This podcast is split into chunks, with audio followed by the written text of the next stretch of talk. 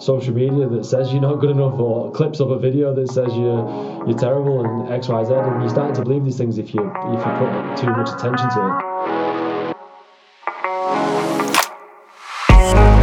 Welcome everyone. You are listening to the Gentleman's Atlas podcast, where we focus on giving you the tools and resources to become the hero of your story. I'm your host Isaac, and today's honest and authentic conversation is exactly what you need to hear to live life on your terms. So, without wasting any time, let's go ahead and get right into today's episode.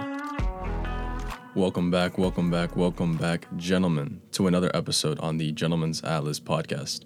Thank you all for tuning in today. Today is going to be a guest interview where I bring someone on where we can have a good conversation about self improvement, about becoming the best version of ourselves. Today's guest is someone that, one, not only do I think they can speak a lot about what they do as well as the person they've become, but there's someone that I think a lot of people might be able to relate to in the sense that sometimes we have obstacles, things that come our way, things that are difficult, and things that are hard to overcome.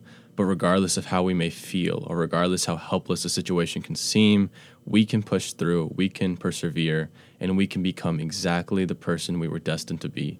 So, without further ado, let me bring on Thomas. Thomas, welcome to the show. How's it going, mate? Nice little intro there. Enjoyed that. I'm glad you did. So, Thomas, I think the best way to get started is to give a bit about your backstory, where you came from, and where you are today. Um, how long have you got, man? right, so essentially, I'm an, I was an ex-professional rugby player in in the UK. Um, now, I was one of these guys who was always always had my finger in education and uh, sport at the same time unfortunately, my career came to an end pretty abruptly because of uh, injury, and it's basically the process that I've had to find my health through holistic processes over the last few years and uh, during COVID time and these these things that have um, I started to develop my my, my company around uh, like a holistic performance coaching and then branches from that. But I'll go back to the start. Basically, I'm an ex-professional rugby player from the UK and um, I played at the the top level in um, rugby league. It's um, it was it was a great time. I was I played professional for around about ten years until it all, like I said, came to an end due to a, a hip operation that went wrong. Um, and I've just recently, after five years of being in pain and being told by numerous surgeons and consultants that there was no way that I was ever going to get my hip back to to to pain free ever again. Or and I was I was um, destined, they said, to to have to have a hip replacement at the age of 35. I'm 33 now, and I've just had um, a hip arthroscopy and, and clearing out the bone that the, the, the last surgery left. So it's um, it's been a massive improvement, and the reason that I've been able to do that is because of the techniques that I've developed over the last few years, and um, using different therapies and techniques. And I, I was driven to do that because I was backed against the wall during COVID. No one wanted to listen to my struggles, my pains, and because I was in agony, and they just said, "Oh, you played rugby. You've got you're a bit depressed. You're a bit down. You've got a lot of stuff going on." Um, which I'll probably get into in a bit. But they, they, they, the consultant said to me that I had numerous health issues due to stress, which it wasn't. I had um, inflammation in all my joints and my hip due to a bad a bad a, a bad injury, which which was exacerbated by an environmental change. Um, and all these factors, they just basically fobbed me off and said, "Look, you, you're gonna have to get on this pain relief, this medication, and just deal with it and just get on with life." But that was when I just said, "I can't, I can't be doing this. I can't be just accepting my fate." And um, yeah, I just decided that um, I needed to change. I needed to change my ways and find out how to recover myself both physically, become more, get, get my fitness back, but then also mentally and figure out what was going on because I had a, I had this uh, issue called chronic inflammatory response syndrome, which was like a gut a gut issue, was similar to like IBS and Crohn's disease.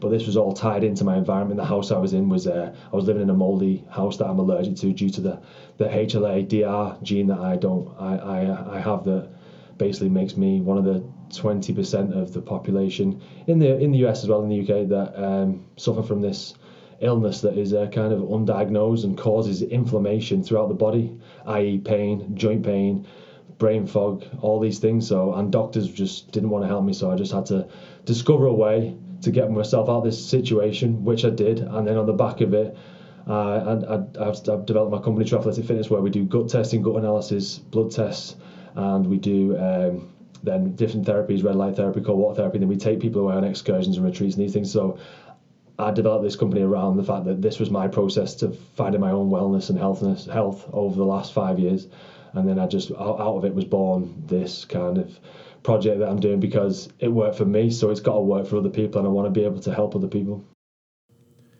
Yeah, that's beautiful. I it's it's so interesting because every time I think about you know people that had something that's like big and people said you know it wasn't gonna work or they were never gonna be the same.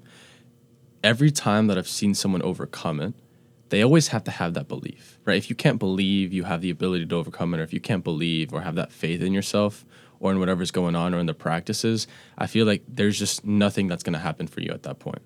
But the but the great thing is when you're able to have that ability to to think and to believe that listen i'm to do what it takes to get right and so moving on to what you're talking about now with the things you're doing now with the health benefits and the red light and whatever that what do you do now that has in your belief helped you get um, back to where you want to be um, just not taking no for an answer. I know it sounds a bit cliche because like the, you see people say, "Oh, just don't take no for an answer. Just keep going, keep grinding this, that, the other." And it's that that kind of um, that grind mentality that kind of that's everywhere all over the internet that the people push like you know get up and grind all day every day kind of thing. But it was more like not necessarily it was yeah it was it was a, it was a, it was basically me just trying to research and not listen to what everyone was saying around me and just find a way because there's there was so many convoluted kind of theories that and studies I was reading that said like um, especially with my hip pain which was saying um, that you shouldn't move, you should rest, you should relax, you should do stuff that was like kind of gonna just like make the joint a little bit less mobile, but be in less pain. But then other other studies were saying to move more and create more friction within the joint, the, the joint will produce more synovial fluid and help like the, the, the joint repair in a hole, and it'll stop the joint from atrophying. But then there's these two two sides, and then there was loads of studies and peer-reviewed journals on both sides of this this coin. So like, and this happens a lot in time in terms of when you're looking at a topic to, to, to discover and to like to, to delve into, you'll find because the way that like studies are curated, you you you find that the company will either want to go down one route, usually to sell something, then go down the other route as well to to to disprove something, and so it's never really it's never really as as clear cut an argument. So me looking at these studies from both sides and from both angles, and I, I kind of thought like, okay, well, no one really has a clue, so why not just go for the, the movement side of things? Because there was no, it was no life for me to sit around after being a professional rugby player, after being active all my life. There was no life for me to sit in my my house and just accept the suffering, accept the consequences. So yeah, I just had to literally delve deep into research and then start to, you know, stack up all this research, make sure that I was um, training myself because I'm also also a qualified coach and PT, so I, I, kind of I know I know how the muscle I know how the body works, and I, I kind of I've got a good understanding. And I did a, a, petroleum engineering degree, so I've got like a good understanding of research, and I've got a good knowledge database behind me. So I kind of just thought I'll just take it into my own hands and just get up and get off get off get off my bum in, in a sense, and just uh, you know just try try anything and everything, and I did, and some things were didn't work obviously, and some things did, and the, the, the, the Holy Grail was kind of coming in realizing I, I, I had all these tests, like I said, blood tests, gut tests, stool samples. I had loads of different tests, and and got, after going to my doctors that time, uh, I had I had really bad IBS kind of symptoms, and um, I collapsed one day on the floor, and my wife was like there trying to pick me up. So I was like, "What's going on?" And I was like, "I, I just don't know." And I went to the doctors and went into into the uh, the A and E, and they, they just sat me down and did all these tests on me, and just let. I was there for ten hours, and he just um, said to me, they've tried everything, spoke to these consultants, and basically said to me, here's a pack of uh, antacids. You've got you've got chronic chronic gastritis, and they just pulled this coin, pulled this out of the thin air and said you've got chronic gastritis. And then another specialist came in and said, oh, you've got a history of gall disease in your family, your granddad, your nan. And so then, uh, ten minutes later, I get, I get someone else following me down the. Um, as I was almost leaving, saying, "Oh no, come back in. We'll do some more tests on your gall because you found you got a family history. We're going to try and maybe remove your gall." At the time, I was 29, I think. I was like, "This is just this is just preposterous. Why the why am I trying? Why am I getting my, my gall removed? This is just like ridiculous." And so I started, that's when I took matters into my own hand, and I got all these tests.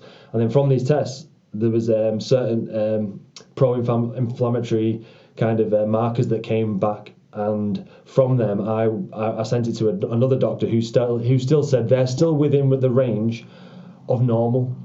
And so I, I was like but I've never been allergic to anything in my life. There's, there's, there's this marker coming up saying that I'm allergic to something and it, I, I assumed it was a food because of how I was feeling in my gut. But I delved a bit deeper I followed this track and I followed this line of um, research started to find out what this marker was, researched into a bit more, then found out that this was uh, from the, you get this from an allergy. So then I started to think, what am I allergic to? Food. I, I ruled everything out, did an elimination diet, and then um, it so happened that I, I, I had black mold in a couple of spots of my, my house and then I started to delve into that category. We got down a bit of a worm, a rabbit hole, or a wormhole even, and um, then it just ended up transpiring that I, I got a, a, test for mold toxicity. That that came back that I had mold toxicity. Then I got a test for the gene, and then it's, that came back that I had. Um, an, an, allergic reaction to certain mold spores, um, and then once that came to fruition and realised, uh, I then was easy to well, not easy to treat. I had to leave my house, um, I had to get a new house and I had to uh, reduce my exposure to mold, which is which is really high in coffees, which is really high in beans, nuts, seeds, anything that's kind of stored together and can can generate uh, mold. So all these things I realised that I was allergic to. So I got my family, we moved house, and then eight months later, after being in a new house near the beach in a dry environment, I, I had no symptoms, and also this ties into the fact that I had this hip pain during the time I was in this house. So this could have all been interrelated. Like I had this first operation that went wrong because I had hip pain, but it could have been interrelated to the fact that I'm allergic to mold. So this is why I developed like kind of a holistic approach to health and fitness because without knowing every single environmental factor that's going on within someone's life, and doctors, yeah, they're, they're obviously they're, they're, great at what they do, and they're, they're great, uh, uh, you know, giving giving prescriptions to people and like sorting out pain and whatnot. But they've not got the time or the resources to follow people around, and that's what I kind of I want to do, and that's what I do, and with with obviously people in my my team and stuff, and we we try to understand the person as best we can, so that we can then facilitate them getting back to health healthy or baseline level is what we say we get them to baseline so then they know okay we, I am actually ill or no it was just a, di- a, a environmental factor or a, a, dietary kind of factor or a fitness factor there's, there's there's there's multiple reasons it could have been but we get them to a baseline so that we know we test them the gut analysis blood analysis then they know exactly where they're coming from and then if they're still feeling ill then yes let's go to a doctor or let's go to a specialist in that field because that's when I've you know you know overstepped my uh, knowledge base then. Yeah, there's a, there's you know something I see within it that talks about like the tenacity and the stick to itiveness that you need in order to to go on this path to do this research to find your solutions. But you know something else that sticks out is while you mentioned the example of like those two paths, right? You had the research of staying more still, staying more relaxed, comparative to like move more, be more active I think even though we talked about your specific case, if you look at it on a broader scope and you apply it to other people's lives, it's like a lot of times we kind of have that path where we have to kind of, you know, choose if we're going to split right, split left. And I think a lot of us out of uncertainty, we just want both. We want we want to have it both ways. And you know, I think when we want those things where we're unable when we're unable to commit to a, to an idea or to a path to to resolve something, it weakens our ability to actually do so. So I think what you mentioned there was important too. You know, I chose the path and I said I'd rather move and fix this by moving than by sitting down and being unable to move. And so I think in life we have those those forks in the road where we have to determine, you know, are we going to go right or are we going to go left? And and you know, you got to do your research. And I think the second point that I really see with what you were breaking up is you know, you can have experts. You can have people that will always be smarter, more educated, and more knowledgeable in the field than you are in everything that you do. But at the end of the day, you have to be the one that also does their own research, that understands what they're getting into, that understands what's going on around them, right? It's your responsibility to be aware as an individual. And I think you assuming that responsibility, being like, hey, I'm not a doctor, but this is my health, this is my body on the line. I got to do something about it it, it accounts for a level of personal accountability that says, no, regardless of the situations, regardless of what other people are telling me, even if they might be more knowledgeable, this isn't a reality I'm willing to accept. And so I think we as individuals have to be able to accept that for ourselves. Be like, are we okay with the reality that we're in? If not, what's necessary to change it? And I think with your story, you also wove a really good path of like, you need to be able to do these things while you're learning what you want to be doing. You have to be able to stick it out. You have to be able to be tenacious. You have to be able to persist even when times are difficult. So, what then I think about is when you're going through these, when you've been through these processes and when you've been through those experiences, what was the mental side of it like? Like, what were the thoughts going through your head as you kind of, you know, went on this journey of researching and discovering, as well as, you know, re- responding to the no's that everyone else was really saying to you? Well, it was almost, it was almost out of like necessity because, like I said, I'd had I'd just been forced retirement. To, I'd just been forced into retirement from professional sport.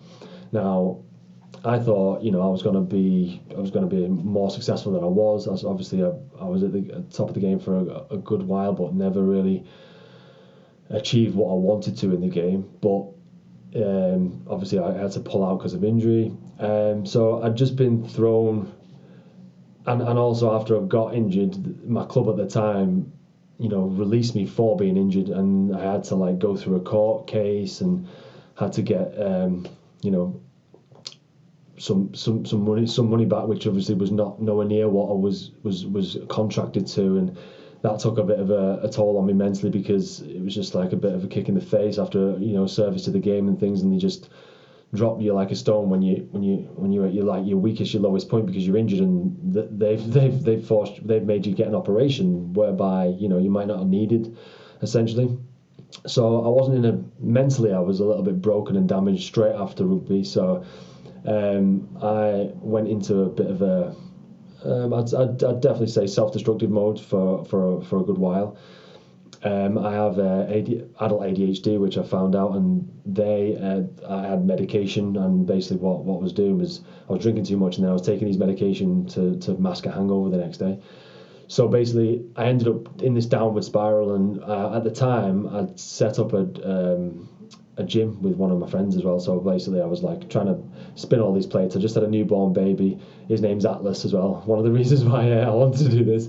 Um, yeah, so I had a newborn baby. My wife had just got diagnosed with cervical cancer, and I had this the business with this friend who was uh, classic narcissistic trait personality guy and um, just basically screwed me over. I didn't have the paperwork in place, and so I lost the money that I did get from rugby um, and down down the drain in this business whilst my wife's ill and whilst I have a newborn baby. It was like my head was just spinning, and I just thought this is the this is difficult.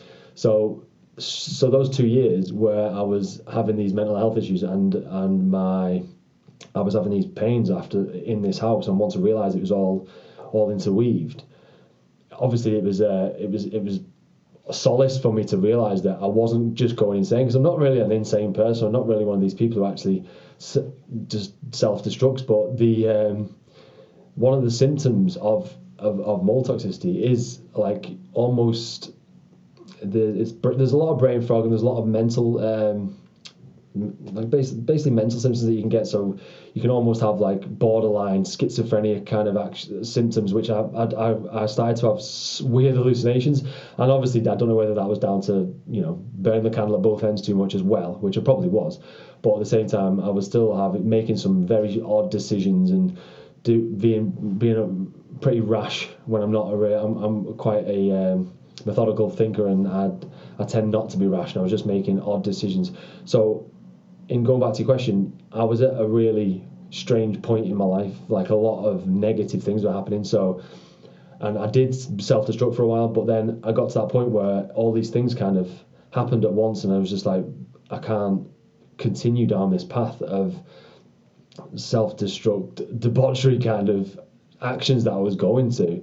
And then I, I realised that I've got my wife and kids to look after myself, and more than more importantly, I've got to look after number one, like they say in an airplane. Look, you know, look after your own seatbelts and you eh, before you before you look after anyone else. And that's kind of the, the notion that came to my head was, I've got the only way I'm going to get out of this is if I start to like really look after me and like discover how I can recover me. So that's that was the the, the the point, like the, the ignition point of like why I wanted to get out of that that that path. And then, like we said before, all the events that happened with the test and all these things that just like kind of coincided and happened after.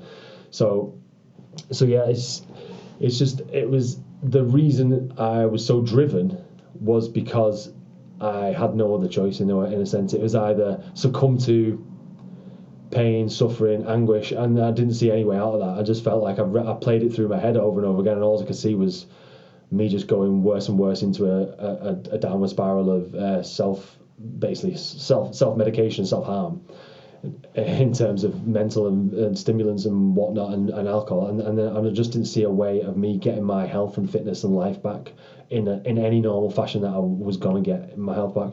So yeah, I just had no other choice in a, in a sense. But obviously, you do have choices. But the choice was for me to get out of this mess myself, and yeah, that's what I did. I mean, it's taken a good few years, but I, I've, I've I finally feel like I've um, got my feet back, and I've just had this operation whereby they did remove four centimeters of bone from my hip. So it was worse than they actually thought. So um, yeah, I feel like that was it was just me getting out of, of a situation. There was there was no other there was no there was no other way. The interesting thing about it too is I think we just talked about like the fork in the road and like having those two decisions, but a lot of people have sometimes those moments where everything seems to be stacked against them, right? You had a moment of of where the world just wasn't aligning with you. I mean, you had a lot of things going wrong and I think that's the point where you kind of have like that burden of responsibility, but even that burden of just being, right? You know, like you're in this place, you're existing, but you're having all these issues coming up. And I think it comes to this place where it's like you're looking at yourself and you don't know what to do. I mean, you know, you talked about, you know, at first it was really bad. And I think at one point you get faced with that decision where you can either embrace the struggle and see how you're going to come on top, or it's kind of just like pitting yourself and staying in that pity. You know, I've always said that it's okay not to be okay, but it's not okay to stay there. And so I think it's it's having that conscious and even more than conscious, a willing incentive and decision to move out of that, to put yourself in a place where you can help others. Because again, like you said, you got to put yourself first. And it's not and it's not because of a selfish sense, but it's like how can you hope to serve and help others if you can't even help yourself? So I think it's like once you put yourself in a place to help others by making sure that you're taking care of number one, that's you, you're putting everyone else in a better position because you're in a better position. So it's a, it's a beautiful thing that you said there, and it's it's very important to unpack. You know that willingness to accept the responsibility, and you know, like you said, we always have choices, and you could have had the choice of just staying where you were, but you your choice was to eliminate other possibilities. Your choice was to double down on where you wanted to go because you because you knew it was the right call for you.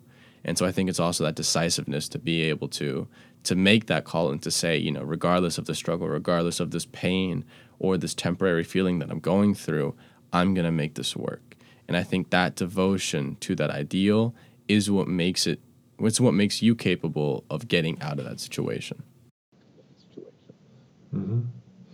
And hopefully, other people can, you know, use use my story, and obviously, if anyone wanted to ask me about it and stuff like that, and, and use it as inspiration to help them, there is not because people look at me and, and looked at me even then when um, I was in a bad place and like I was I was I was I was pretty much like you know like I said, drinking too much and just you know burning the candle at both ends and basically no one knew though. No one knew, like, because no, I, I, I was I'm one of them people who could completely, you know, act normal and make it seem as if everything's going sweet, but inside, in in in my head and behind these eyes, I was in turmoil. Do you know what I mean? And I, I'm I'm pretty, but no one would ever know, and that's why I think that like um, you know, there's a lot of people who are able to to do that, and it's like, and that's why there's there's a huge thing about obviously mental health within within men, and it's the biggest killer in in, in under forties. I think it is because people just st- stay behind those those glazed eyes and just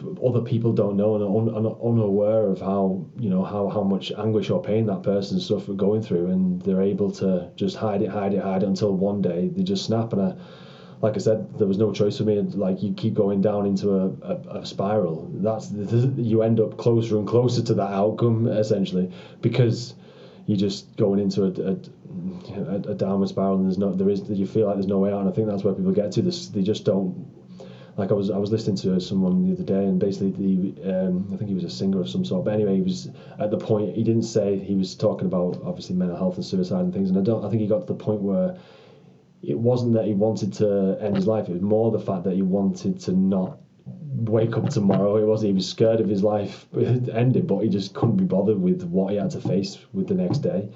So I kind of understand where he's like kind of coming from in that sense. And like there's there's a um, the reason I bring it up is because there's a part of me that goes you, you have some weird feelings and thoughts, and part of me that went. God, I can't be bothered with the next day. And again, like there was kind of a point in my head where I go, why? What?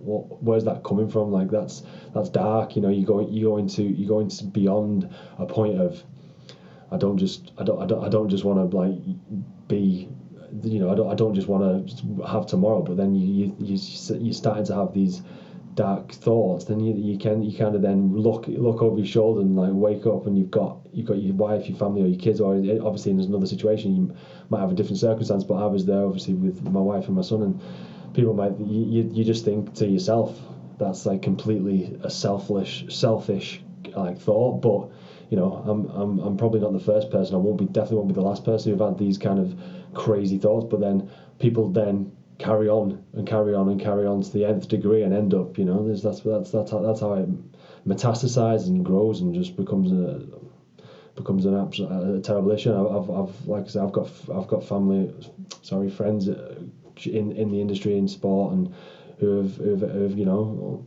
ended their lives because they, they got no one to speak to and, and and being a sportsman I think it's it's more prevalent in sport as well because you know like you're at, you're at this alpha side of the spectrum and you, you there's there's hardly anyone to speak to. There's a lot it's a lot better these days but you do feel like there's um, this there's def- definitely you still you still don't know. Even even though there is channels to speak to people and there is like ways to to, to, to get help it's it's that first talking about it because you talk about something um, and I'm, I'm not talking about me I'm talking about someone else who was pretty close to me. If you don't speak about it or try and speak to the right person about it it just gets laughed at like so you just get it just people just go oh what are you on about? You, you, you're joking at me mate like they don't they don't want to accept that burden of your admittal to feeling vulnerable they just don't want to ha- have that on on their shoulders as well. That's why a lot of people like kind of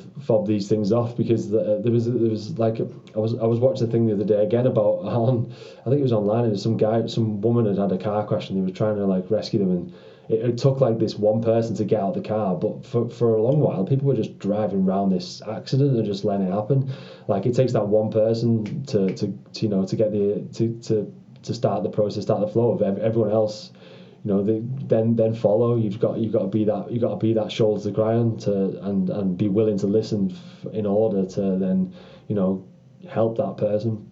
Again, going back to some of the principles that I think about when I'm when I'm coaching people and like my style of coaching and like it's it's holistic performance and lifestyle coaching. So like um, I tend to really dig deep in people's psyche and as well as as their you know the fitness and health and the nutrition because it's just as important to to, to health. It's not just about okay, I can you know lift this much weight, I can sprint this far, I can run this distance, X, Y, Z. It's it's more it's more to do with the the whole the the, the holistic uh, you know point of view from the from from every single environmental social you know you, it, it, your happiness your, your family the your every, every your work colleagues your, your, your goals your, your your life's path. You've got all these all these factors that kind of coalesce and then become you know the, the, the happiness essentially. And most people are just trying to that's that's that's most people. Well that, I believe that should be most people's goals like you know the goal of happiness the goal of feeling content and and blissful from time to time you know and um, that's what you you kind of strive for and that's that's kind of you, I think that should be the goal of, of most people obviously. The people and if they don't have at least a certain direction or path to get that way, then um, you know that's when people start to come unstuck, or they might not even know that they need to get to that point in their life yet. But from just changing a few habits from negative type habits to positive habits, then they start to feel like okay, I'm I'm feeling better in myself, feeling better in my mind, feeling better in my body. Now I can start to look at what I want long term, not just short term. Short. I, I have this kind of expression is like um, short term get short term gain, long term pain. Now that's like kind of following the dopamine kind of path of your, you, what what you kind of want to crave for, what your body's set up to look for. Like you know, people uh, there's a huge there's a huge um, uptake on vape pens that have everywhere. Everyone seems to have a vape pen these days, and that kind of instant gratification of the the kind of the having that nicotine hit straight away. Like you see people just like obviously you even see kids having them these days, but it's that kind of short term pain, short term gain, long term pain. You just you just always putting off the the work and the effort that you need, and let, not allowing your dopamine to be rewarded for doing some hard work, some good work, some some exercise. You know, some some uh, reading, research, something that dopamine doesn't really be isn't isn't isn't prone to be released for your dopamine doesn't necessarily it's it doesn't necessarily release for hard work because we're so pre-programmed these days through social media scrolling instant gratification like um, instant gratification habits like like I said vaping uh, you know I don't know fast food eating junk food eating scrolling like I said. All these all these all these um, habits that you gain pushes away that mechanism of dopamine release from your brain for what seem mundane tasks reading a book going for walks um, and doing hard work you know research and lifting weights or going for a run or have, spending time with family because most of us are and even kids and everyone these days uh, are completely fixated by by screens and that that instant gratification of that screen pushes your wants to do something hard away and makes it feel more difficult. So like my remedy, what I do when I take people away on like retreats is completely take phones off off everyone, and just make people get back to kind of a, a almost. I'm not. I don't like to say the word primal because I don't like that word, and because the you know Liver King and everyone you overuse these these terms, but it's it's more just modern day kind of modern day man meets old school human genetics. You don't want to you don't want to be stuck in front of your, your phone all if, if you're going to come on a retreat you're going to come try to balance and reset you don't want to be sat in front of a screen that's triggering these dopamine releases so you don't want to actually enjoy the work of what you're going to do to in order to get to baseline yeah, I mean, there's a lot. There's a lot that I can see to unpack, and you know, I mean, you just mentioned something about like archaic or just even like Paleolithic style of, of living, where you go back to what's what's known and what's what's been good for us, right? The things that are most beneficial for our well-being and for our mindfulness. Um, but to even touch back to what you were mentioning earlier about the about the dark sides, a lot of people, well, everyone has those those thoughts because that's how the brain operates in reality. And that that school of thinking that people can go down is is nihilism, right? Is this belief that there's no point in existence, there's no reason to live. And so those thoughts stem from that. You know, why should I wake up tomorrow? Why should I have to do this? And so people can get into a dark place, especially if something's gone wrong or whatever they're trying to do in life, it just isn't working. And so the nihilistic tendency is just, you know, you go down the rabbit hole of, again, life has no meaning. Life doesn't have a purpose. There's no reason for existence. I'm just here. And so you can go down that spiral. And the reason people do is because when the mind faces the fact that it could be so alone and it's such an in- insignificant thing among everything that's going on, right? The chaos of the world, but the chaos of the cosmos themselves. That's where the, you get the, the meaning of nihilism. Um, and so the combat of that is you mentioned that you should that people should you know strive for happiness, strive for some joy or, or some pleasure and and some goodness in life. That's a school of philosophy that's been used called um, Epicureanism. So it's you know the pursuit of happiness, the pursuit of of joy and of pleasure and of things and things of that nature.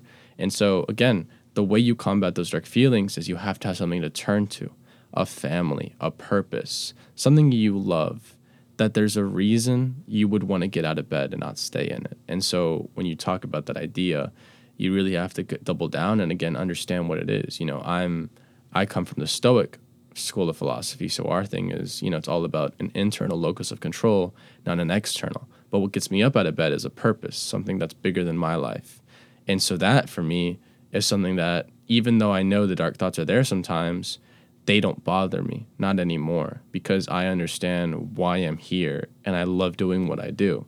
And so, as a byproduct, the way that those dark thoughts are handled, they're very they're quieted, right? You never you never overcome your demons. You just learn how to live with them. And I think you don't even have to hate them being there anymore because there, there's always a reminder of of there's there's a good reason why you do what you do. And I think people that walk in their purpose, that walk in that sort of light, they're able to really figure out like, hey, regardless of how things may seem, I know what I'm doing is true to me.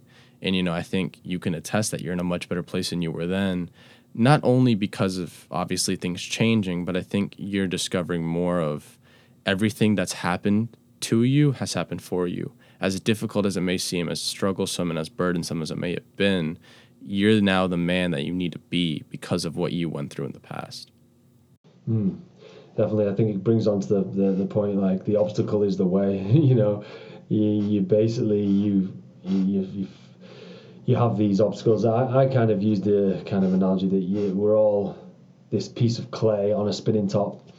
Um, and I don't know if anyone's used this kind of uh, this this this saying before. I've I just I've said it to a few people, and it's um, kind of a say to a few of my clients, and basically we're all just this clay on a on a spinning top, and without stress, pressure, the right stress and pressure from you know equal amounts on either side, you're never going to be a, a, a beautiful clay pot. You're never going to be formed. You're just going to be this this this piece of clay that's just spinning around out, out of control on, on this on this disc.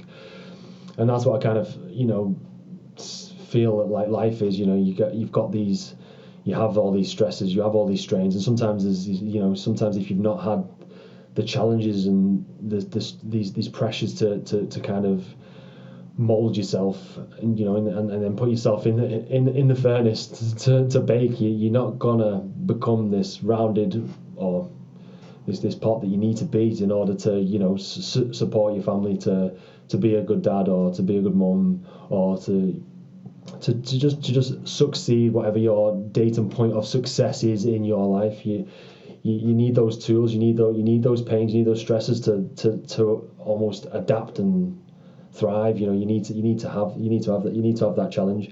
And like like going back to I think why I was able to do that is because of, of, of my professional sporting background. Simply, you know, you, you put through you put through the fire on, on a weekly basis, on a daily basis. You've got to do all these fitness challenges, and you've just got to have a certain level of mental toughness to, to, to come out the other side and to be a, a professional sportsman. And I think that that's why it lends lends me well to that kind of situation because I just think you know there's like like I said there's no other way out and you have to if you have these stresses and, and you have these obstacles then you've just got to use that to to, to hop over to use as a as a pole vault or whatever you want to do. It's it, it is an obstacle. You either use it as a tool or you know sit in front of it and let life get the better of you. Yeah and going and going back to your point earlier and then what you just mentioned too especially for athletes and people that in just in general perform at such a high level, there's a lot of factors that you're considering that are usually a little more extreme because obviously if you're, a, you're an athlete, you know, you're, you're part of a very small amount of people. Um, one, it's the high performance, right? You're, you're expected to perform at a very high level that doesn't only require the full attention of the body, but requires the focus of the mind too, right? You have to be so immersed in what you're doing. And that can take a toll because it's a level of, of dedication too, but a level of focus and a level of commitment, which does tire the brain out. And the second part too is once you get to that point, you're also representing, you know, a team. You're, representing a club, whatever you play for, and with that comes the attention, and with the attention comes the people, and with the people comes, you know, the voices. Because what happens is they support you when you're doing well, but they're also going to be there when you're not. And so while it is a method of accountability, it can make a very big struggle for resolving your own problems. Like, you know, if you if you if you're playing a pro sport and you're going through something, you can't just do a press release because the fans aren't going to be like, "Oh, we're here for you." A lot of times they might kind of again, like you said, they, they might laugh at you, be like, "You're not supposed to be, you know, feeling this. You're an athlete. Like, get back on track." And so I think it's even more important so for those kinds of people, the, the high performers, to have and if it's if we're if we're talking about us like men, have that tribe of men, have those guys that you not only can connect with, but two, you're you're like minded in a sense, like you, you're you're in similar positions in a mindset sort of idea where you can tell them what you're going through. Because you tell me a struggle, I can get what you're going through because there's most likely something I can think about that I've been through. So it's like that relatability, not necessarily in what happened, but the understanding of why it happened. That's the part where you have to be like, okay, where can I go to these guys? Where can I plug in? Where can I tap into these communities? And I can talk to these guys that will get me, that will be there. Tell me things as they need to be said, right? They're not going to sh- tell me a sugar coated reality, but at the same time, they're there for my benefit. Because a lot of times, too, the intentions also matter a lot. So, you know, if you have people that are willing to listen and willing to lend you a shoulder, and then you do the same for them, you're, you're, you're empowering a strong community and a strong sense of like loyalty. But if you know you have the intentions of someone that they just want to you know use you for whatever, or they don't really care about the person you are, a lot of things can change. And I think another thing too that that we didn't necessarily exactly mention, but it is a cause, is these situations can place a lot of people in desperate situations. And when people are in desperate situations, they can sometimes do things that they don't want to be doing, or they can relate, not relate, they can um, go to something that maybe isn't the healthiest. You mentioned substances, but more than substances, you can even talk about people, right? Some people in a desperate situation, because of the stress and struggles they're placed under, they might go towards bad relationships, bad friendships, things that can be even more detrimental. So, like you said, momentum's a two way street. While it can help you go to where you want to be, it can also be a huge spiral downward. So I think it's also like keeping aware of like where I'm at. And again, too, like if you if you're having these dark thoughts, it's you got to put a stop to it because everything can be a catalyst, and you're just gonna keep going until you be like, you know, you have to have. And I've always called it self-respect. You know, self-respect is keeping promises to yourself, but it's also when can you put yourself in check? You know, for me, a great example of self-respect is like if I have an obligation to something, but I'm not feeling like it. Self-respect is telling that feeling, I understand what I'm feeling, but that's not the priority, right? I can't let this temporary feeling control a permanent decision. So self respect is saying that, like, you know, I might be feeling this way, but that's no reason for me to act this way. I might be feeling desperate, but I'm not going to be talking to people that aren't good for me. So it's holding yourself to a standard in all regards. And I think that's something that's so key that for a lot of high performers, it's hard to get. Because again, if you're an athlete and you're a high performer, a lot of times you start out young right? Because you're trying to be in the prime of when your body's in the prime. And so your mind's still developing. And I and I I mean, I've talked to a lot of athletes and the mental part is almost number 1 on the things they'll struggle with, right? Even the people that are good enough to go pro, a lot of them don't make it because they don't have the mental strength to get there. And, and mental strength is always misunderstood. People think mental strength are like, oh, they don't, you know, they're stoic or they don't have emotions. They can just get there, whatever. No, it's like mental strength is is understanding that your mind is only a part of you, and you can place control over your mind. But if your mind controls you, you're never going to be at the level you need to be, and you can also go down those dark paths as well.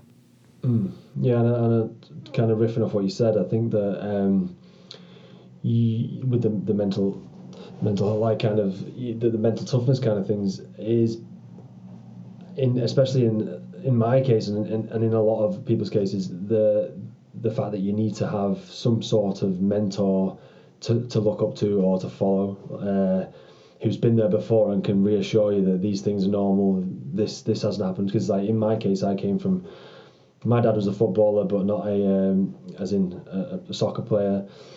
But he um, he got to a certain level and then never kind of got to the to the full to the full professional level, and so he had this kind of like. Um,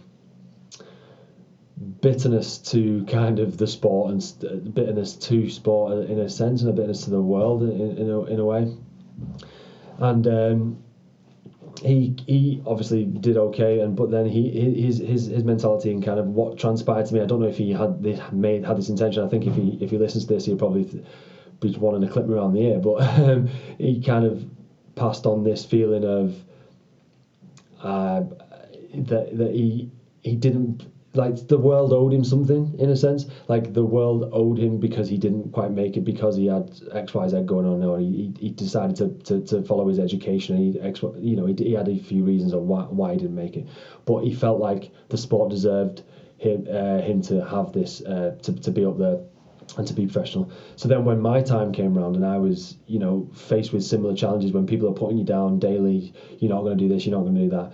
Um, his his attitude was still like, oh well, you know, I, I, he was a bit like, you know, you, you just sometimes don't make it in these situations, and uh, and it stuck with me, to, you know, all the way through my like kind of uh, career, and it was because like I, after especially after I left and I realized that I made some daft decisions and and I, and I, you know I should I, I should have stayed a little bit more stoic in certain situations and I should have just cracked on but with with with the job at hand and but there was times when I decided against that and it was kind of influenced by the fact that my dad was like don't his his advice was don't don't don't accept what they're saying to you. He was a bit a bit more confrontational and then it kind of rubbed off on me and it didn't go down well with certain situations in my career. And what going back to what I was saying is you should have a mentor who's been there before because obviously my dad was in professional sport well he was at the, at the cusp of professional sport but he was in a different sport and the world had changed and the dynamic had changed and he wasn't it was a whole almost you know uh, a generation on kind of. So he, it was 30 odd years on so he, he kind of like didn't it didn't really fit with his his his his idea of what to, to said was probably in good faith, but it didn't rub off well with the people who I was kind of trying to say it to. So what I was trying to get back to is yeah, oh, what you what you said before, but then also you should have guidance and a mentor who had been there before in terms of in your sport for professional athletes because there's times there's going to be times when you're going to get told that you're not good enough and there's going to be times when you got your peers are going to say you're not good enough there's going to be times that you read something on social media that says you're not good enough or clips of a video that says you're you're terrible and xyz and you start to believe these things if you if you put too much attention to it. So I was kind of just wanting to riff off that and say that you know if there is a like people who who would be in that realm of being young and potentially going into sport, then yeah, just make sure you have someone who's got a, a strong mindset and has been kind of lived these challenges before and kind of knows what to do in those situations because most of the time it is a case of having that stoic attitude of you know go dust yourself off and focus on the job at hand tomorrow. There's a, it's a new day tomorrow. Like things things that have happened today are, are, are finished today just just kind of forget about them and then bring you 100% to tomorrow and absent absent of whatever's been said absent of what people think of you absent of what what performance has happened to you. And, and a lot of the time in my case I I, t- I tended to dwell on poor performance and not congratulate success because I was I was I was massively successful in a lot of the things that I did. I was top try, top try scorer in the whole comp one year. I was a, te- a player of the of the decade in, for a team in one for, for one team, and it's like I never even thought about that at the time, but only in retrospect afterwards to think, oh, that was actually quite a good achievement. But at the time, I didn't even think anything of it because I was so hung up on the negative uh, comments from my peers, from the fans, from my my director, and from my coach at the time because there was certain things going on that I won't, I can't, I can't really mention on, on, on a public platform, but there's certain things going on, and and and I just, I just took, I just, I just took all the negative and didn't see any of the of the of the green shoots and the, you know, the good things that were happening to me. So, yeah, going back, I think that a mentor who's been there and done it before is massively vital, and you know, something that everyone should have. Yeah, I mean, it's it always goes back to the point of you know you got to protect what you're consuming because what what you're consuming is going to influence your thoughts and your and how you how you see things. Um, but even more so, you talked about the mentors. It's it's even going back to the people. Like the people you're surrounding yourself with, they're going to influence you way more than you think.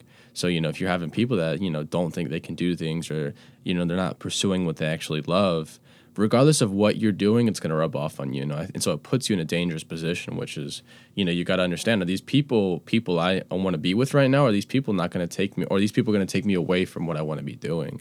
Um, and then to your point about, you know, the performers and, and, and athletes and, you know, having those moments, a lot of times too, it's hard. You know, you have those people that one, don't really recognize what they're doing because they're so caught up in, in what's next, which, you know, I'm guilty of most most often than not.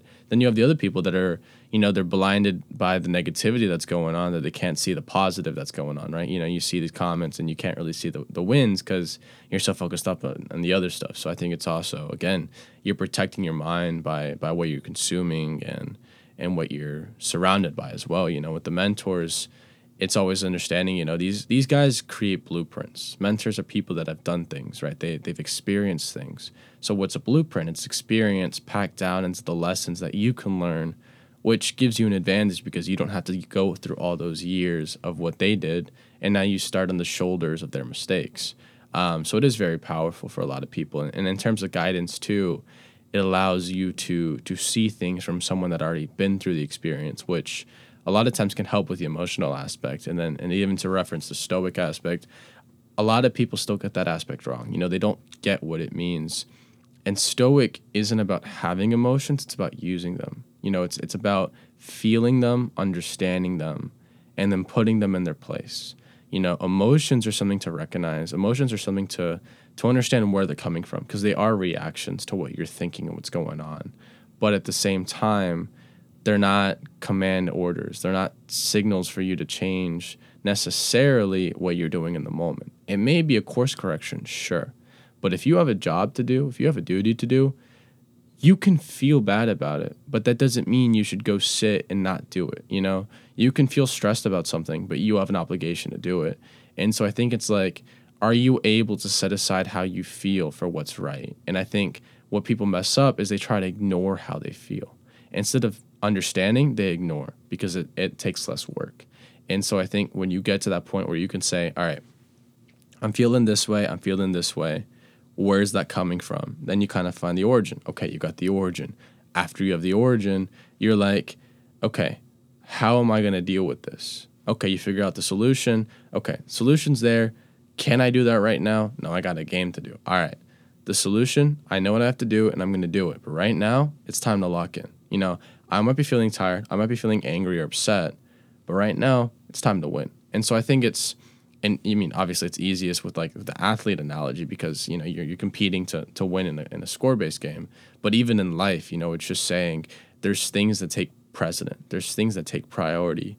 And if and if you're allowing you know the the decision making to be so emotional your priorities aren't going to be aren't going to be acknowledged and they're not going to be respected by your emotions and I definitely think that it's more vital for the people who aren't athletes, to be honest, because at least if you're an athlete, you've got a certain set of you've got a certain set of targets to hit weekly, daily. You, you, your kind of life's mapped out for you in that sense, so you kind of have to hit these targets, hit these goals. Whereas if you've not come through that kind of system and you've not been through sport in in general or some some sort of competitive aspect in your life, and you've you're one of these people who've got to almost middle age and like most of my clients in general are, are of this ilk. They they've they've they've just got to a point in their lives where they think, what what is the game that I'm playing? What is what am I what am I kind of doing? How do I how do I see purpose in in this moment? And part of that is people coming come, coming with issues, maybe ailments, maybe tra- trauma, maybe you know being out of shape and just wanting wanting to start those um, baby steps to, to, to finding that purpose. And I think like going back to going back to it, it is it is more important for those for, for the for the everyday person because at the end of the day, everyone lives in this reality. So you, can't just because you're not an athlete or because you're not a high performer, and but you still you still you're still a human being and you're still living in this this this this this reality that we're, that we're all in. So you've got to make you know make haste while while while you can. You got to you got to find a purpose and find a path. Even more so if you're not if you're not in that high performing and you're not had that you've not had that pathway because it's always obviously it is it is hard work to be a, an athlete and stuff. But then you've got this this kind of you know you, you've already been given this early life you know challenges and these these these MOs you know modus operandum of how you how you act how, how, you behave and how you behave in the world and everything to me feels like a challenge or a game. It's it's like I have after I finished rugby, I, I had like I said I had this downward spiral, but then to get myself out there, like you were saying before, I think about um, having targets and goals and and set, setting setting things in, in in the future. I, I started to run, even though I was told not to. I, I, I started to run ultra marathons for charity because they said don't do it, you know, and, and it, was something that was in the diary six months ahead that made me think, right, okay, I, I've got to be accountable. That's what you were saying, accountability. I've got to be accountable. I have to be accountable. Um, and if I put this, I've put myself on a public forum and say I'm going to do this for a charity that's bigger than me and it's it's personal to, to me. I did it for the MND MND Motor Neurons Disease Foundation because um, a couple of players who played rugby with have, have suffered from motor neurons disease post post post rugby. Um, and my, my great nan, she she passed of, of neurons. So I've, I've ran I ran the full width of uh, England, which is Hadrian's Wall, um, 70 73 miles, and I did it because, and like you said, putting things in the diary because it's, it was makes me accountable. And there was at that point in my life when I was like in a bit of a downward spiral, I, I'd, I'd, I'd kind of figured out that I wanted to get out of this path and I wanted to do something else. But that was one of the first things I did. I did that and I booked a triathlon, and I thought to myself, no matter what, I'm going to be turning up at that start line. There's not a chance that I won't be there because I've told everyone I'm going to be there. And I think that that comes from the sporting side of things. But then again, when I coach people, I, I, t- I tell them the kind of a, a, a, bit of a unique aspect of what I do. I say, right, if you're going to come with me, because a lot of people have these like cycles of 12 weeks and whatnot, but I don't, I don't really believe in that. But essentially, what I say is like, right, okay, let's book something in the diary. We're going to do a, we're to, we're to do a, a triathlon, a run, a 10k, a 5k we're gonna we're gonna uh, we're gonna depending on fitness level or whatever, we're gonna put something in in the diary that's, that seems impossible for you right now, but 12 weeks time you will be doing it, and we're gonna tell your family, we're gonna tell your friends, we're gonna invite them down, we're gonna make sure that you're accountable, that that even if you're not doing a competition where you're gonna pay to go and enter this team, this race, we're gonna get your family down on the beach or gonna get your family down to wherever to to watch you succeed in 12 weeks time or five weeks time or what three months four months six months whatever it is whatever the whatever the timeline is we're going to get you make sure that you're accountable make sure that you're working towards it so that the people around you generate this you generate that feeling that you get when you play in professional sport of okay I've got to do this for me I've got to do this for the family I've got to do this for friends I've got to do this to not look like an idiot as well. So I generate this kind of a bit of um, just a, a, sense of feeling like what you're doing is worthwhile, not just ticking a box of yes, I've gone to the gym today. Whereas that is good too, but at least you you're working towards a bigger you and making sure that it's measurable. You started off here and you end here, and then everyone's happy, even if you don't make the whole challenge. Because usually I'll set something that's a little bit outlandish because I tend to set things that are, are daft.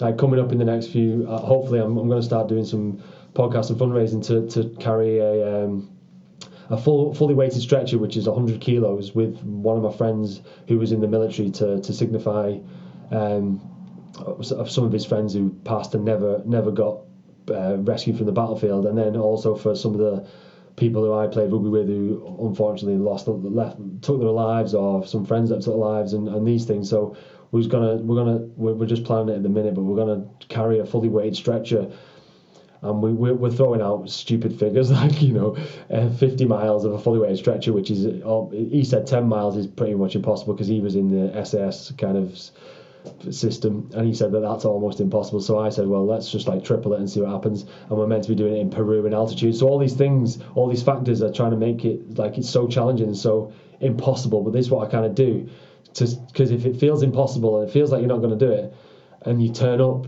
and then you just keep keep turning up and keep keep chipping away at it. You'll get there eventually. It might take it might take us eight weeks, it might take us ten weeks. I don't care, but I, I will get there. I will we will do it, and I will it will be a success. And like I do with my clients, they think it's impossible. I'll set someone a 10k who's never ran before, and then they'll they'll they'll do it. Even if they start walking, they'll they'll do it, and that's that's that's the the power of the human mind. You can you can overcome anything, and whatever you think you can't do, and whenever you think you're going to stop times it by about 10 and then you're probably about right yeah i think it's it's one how you see realistic versus you know outlandish goals but i think at the second time too if you're able to take just progress towards a goal as the positive takeaway not necessarily the accomplishment of a goal you put yourself in a powerful powerful position when you set bigger goals. You know, there's always a saying you could shoot for the stars, you land on the moon, while everyone else is shooting for the sky and they land on a skyscraper. Right, the moon's obviously going to be better, um, but then it's also how do you how do you visualize it too? You know, people that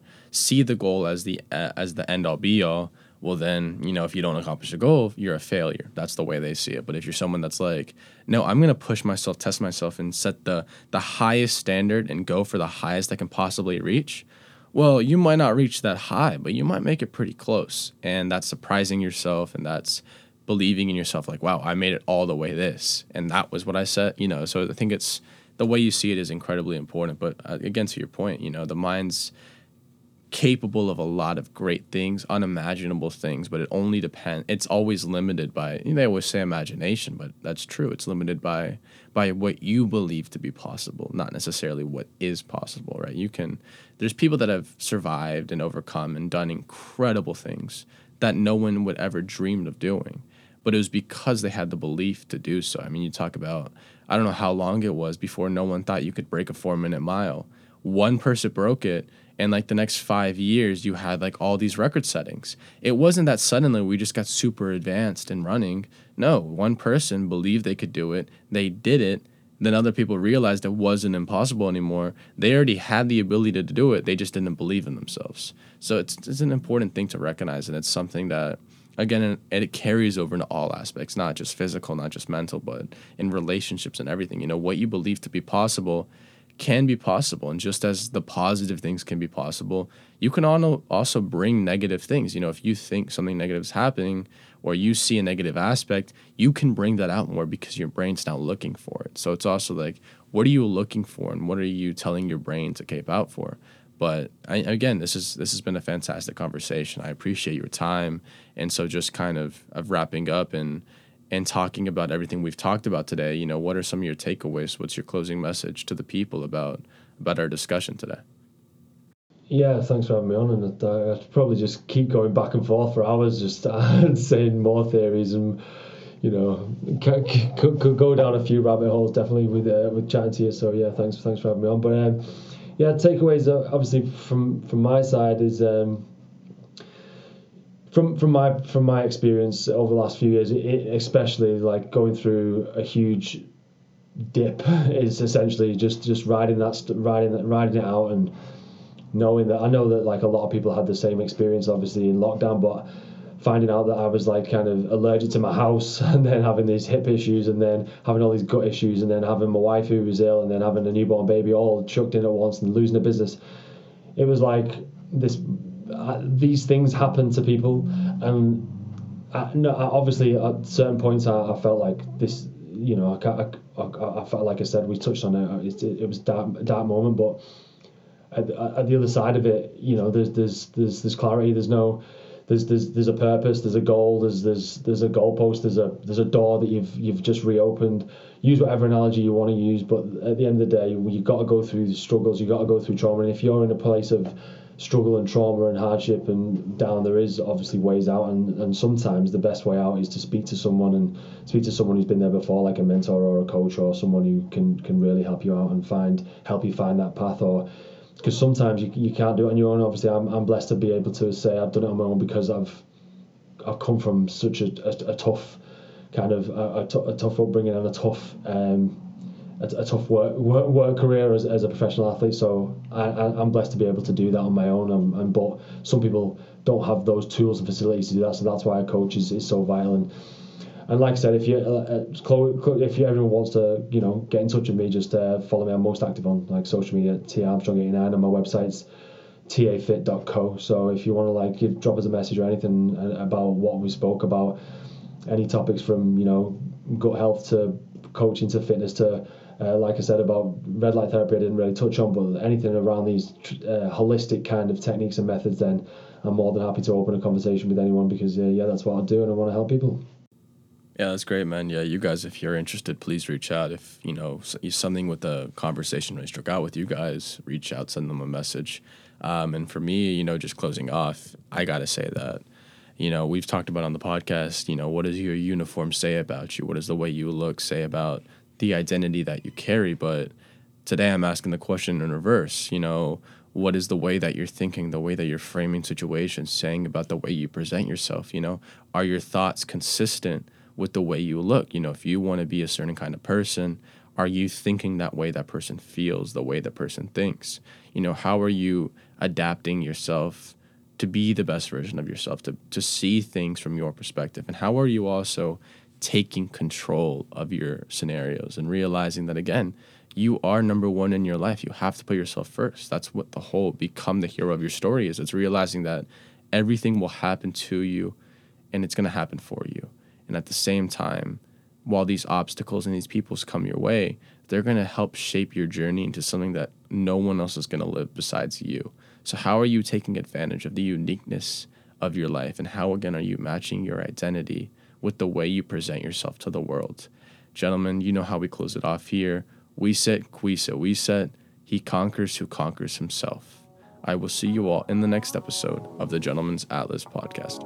That's all for today's episode on the Gentleman's Atlas podcast. If you enjoyed the episode, leave us a review on Apple Podcast and Spotify, and share this episode with someone who needs to hear this message.